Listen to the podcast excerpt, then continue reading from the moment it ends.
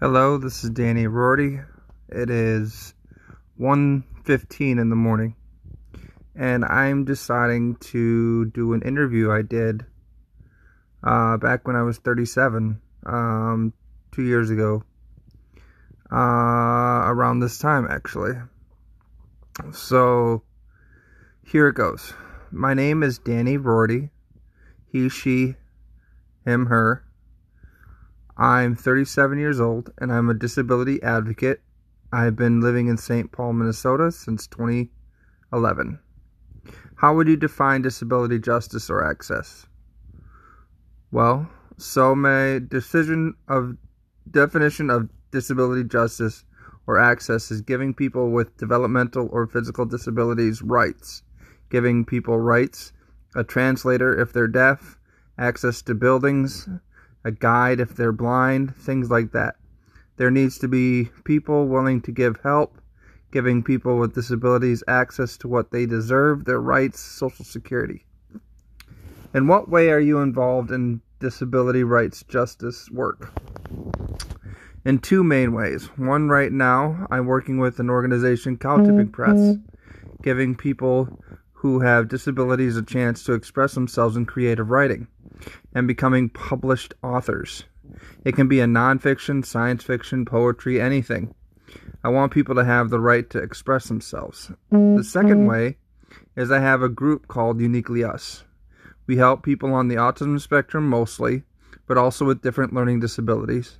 It's like a community group where people can talk about their struggles, how they overcome barriers in their school, and in their adult life. We want to help folks know there's other people like them, give people with autism a place where they can be themselves and not be judged. How did you get involved in disability rights work? Well, uh, let's go back up here. Uh, I think it totally just skipped stuff. Alright, here it is. In two main ways. Oh, no, I read that one right. Okay, how did you get involved in disability rights work? The first organization that I got into was the TAP, Tapping All Possibilities. It's a venue, it's for people who are there for people with disabilities, and they have meetings, do big events like dancing and karaoke. It's pretty fun. It runs, it's run by Justus Venturing and Daniel Cashman. And the other way is through Bayan Boyce, through Cow Tipping Press. I thought that being a teacher as well as a student was a lot of fun as well. When did you start identifying as a disability advocate? Oh man, I would say probably two years after I moved back. I helped a roommate that I lived with and developed group events, did social outings, and I'd arrange it with the landlord. Sometimes we had salad nights. And a lot of these people lived on On Our Own, are close to being senior citizens, and also have disabilities. I think it would be great. Uh, it would be about twenty thirteen. I do also remember when I worked at Merrick, which is a day program for adults as well as a job placement program, an on-site job coaching service. I did some self-advocacy classes, and I was voted vice president of self-advocacy. Alright, On Our Own is a nonprofit organization funded through the county that gives people an adult foster care community, so these people wouldn't have support without it. I lived there for four years, about from about twenty twelve to twenty sixteen, before moving out. What stra strategies would you re recommend for folks looking for community around disability in their area? Well, definitely the TAP. It's at your tap dot org. They have weekly events during the summer. It's kind of mellow. Meetings once every two weeks. It's all for people with disabilities. You get to meet people, uh, different people with disabilities and family and friends of folks with disabilities. Some people don't want to go to the event because they don't want to be social. You don't have to be social to go to these events. You just get out and meet people and has, that have similar or the same disability. Another organization is for folks with autism. Awesome Autism Society of Minnesota. I do recommend it for folks with autism. to meet other people on the spectrum. They don't have to, they they don't have too many rules, no perfume, and to remember a lot of people don't want to be touched. Last rule is that you may disagree with people, but just agree to disagree. It's a great place to meet people. They have different group meetings and places around Saint Paul. One is for people who are transgendered, and one is a gaming group. What are some uh, up-and-coming events or struggles with disability rights that you are excited about? Right now, I am looking forward to doing a Uniquely Us meeting here in September. Another one would be the Awesome. They have an annual reading. It's about fifty dollars to get in, and you get to meet other advocates with autism like Temple Grandin and other autism activists. I want I was actually a speaker for one of them.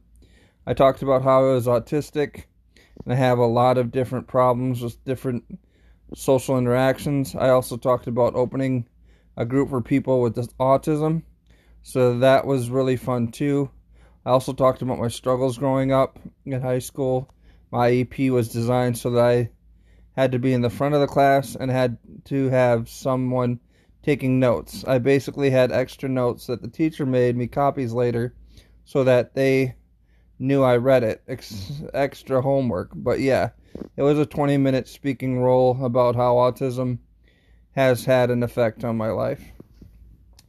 I call autism more of a misability than a disability. It's a misunderstood ability. Our brains are just different. We analyze things more literally. For example, with sarcasm, sarcasm or humor, people are with autism are often really smart, but not perceived as smart. We may say things out of the blue that relate to something we talked about earlier. We just don't get it in the right context for people to understand. Who is another disability rights advocate you admire and why? Daniel Cashman. Shout out to Daniel right here. Daniel Cashman is a wonderful guy. He has the comp- this company that's called Ames Services. It's run through Justus Venturing. It helps people that are disabled to be able to live on their own. He basically takes people in that don't have families, people who have disabilities, and he gives them a home, feeds them, helps them with their budgeting. He brought this out about ten years ago. It didn't go well. No one showed up, so he bought it out again a few years later, and it just blossomed. Now it's the Tapp family. Almost two hundred people in the family. There more. There may be more now. One a two hundred plus family, and it's a good family because they're there to advocate for each other. They have people to talk to. They have a chance to come out into the community and be themselves. So I definitely give kudos to Daniel Cashman being a disability advocate. How do you feel about accessibility in Saint Paul? Accessibility to me means we would have more events for people with disabilities, folks born with disabilities, or who've acquired them later in life. It could be di- any disability from multiple sclerosis to autism to just giving people they have not a disease but something that causes them to work extra hard on themselves. Saint Paul has done a pretty good job for those who, with disabilities, especially in the downtown area. For example, access to food shelves and physical access. The best kind of access is what gives people with disabilities access to get around and still feel comfortable in the community. To not feel different or start st- stared at for their disability, but a feel comfortable because they have the same access as anybody else. Saint Paul has, a, has also has a good system of I L S and A R M S workers. I think we need more access to people with disabilities in the community. Otherwise, people feel vulnerable asking for help. I don't feel they can function without it. They are afraid of asking, feeling like a charity case instead of a community member. What improvement or changes in accessibility or an attitude around inclusion do you want to see in Saint Paul? My vision is giving people access to be able to go anywhere, even if it's through transport. I know there's non-emergency medical transport, but there should be like an Uber for people with disabilities, where there should be a discount or free rides to where they need to go, because people don't just need to get go to medical appointments. They want to go grocery shopping and don't want to depend on Metro Mobility. The Uber service could be funded by the county or state, giving people access to go places and get things done. I'd hate to have them rely on Metro Mobility and have to carry all those groceries once they get off the bus.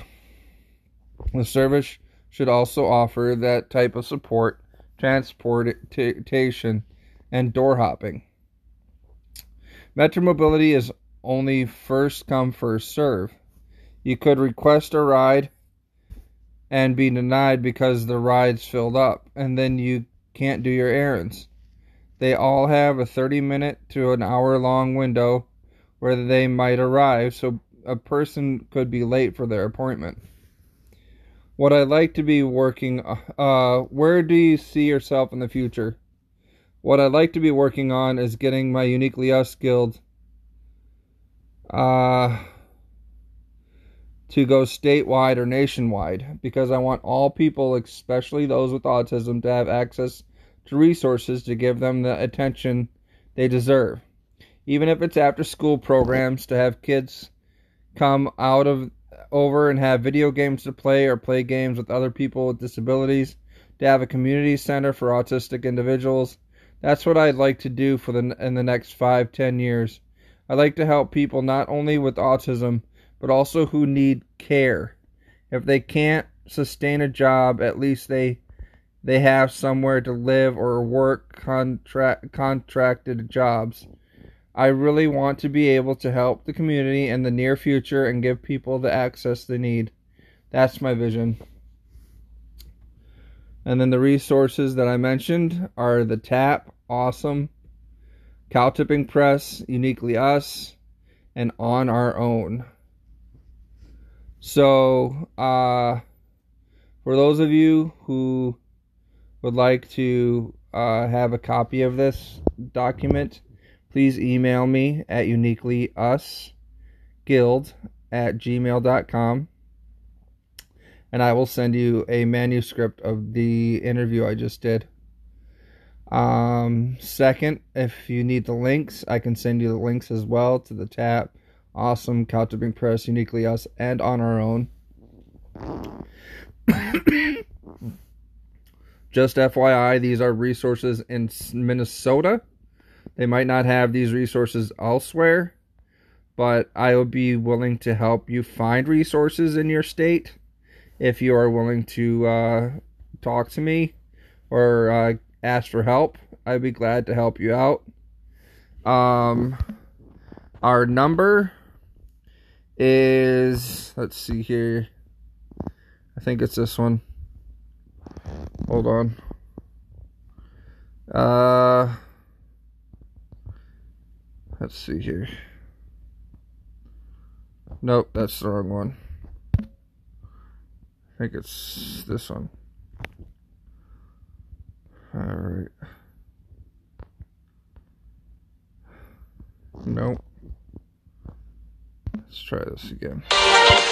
Okay, you guys, I have to tell you about Blackout Bingo. It's this app I just discovered a couple weeks ago, and I've already won so much money. Just- All right, one second. I'm trying to find the number. The number you want to call is uh. or you can call or text at six five one, eight hundred, one five six seven. six five one, eight hundred, one five six seven. If you want any help, you can reach me there by texting me um, or calling, and I'd be glad to help you out with anything of, of resource-wise in your area. But anyway, um, I'm going to let you go. Uh... I'm uh, sorry about the interruption with the commercial and all the other stuff that I had to get to the number. But yeah, if you can call that number or text that number, I'll be glad to help you out with finding resources. If I don't answer, please leave your name and message, and I will try to help you out. Um, I do work Tuesday, Wednesday, Thursday. Um, uh, my schedule will change Monday, Tuesday, Wednesday for my main job, and then Thursday, Friday uh, for my other job. So I'd be mainly uh, available after roughly five p.m. Uh, on weekdays, and then anytime during the weekends. Anyway, feel free to give me a call. I hope everybody's doing well. I hope everybody has a great night and a awesome rest of your August. All right. Danny Rorty signing out from Uniquely Us. Uh, follow, subscribe, and share. Thanks. Bye.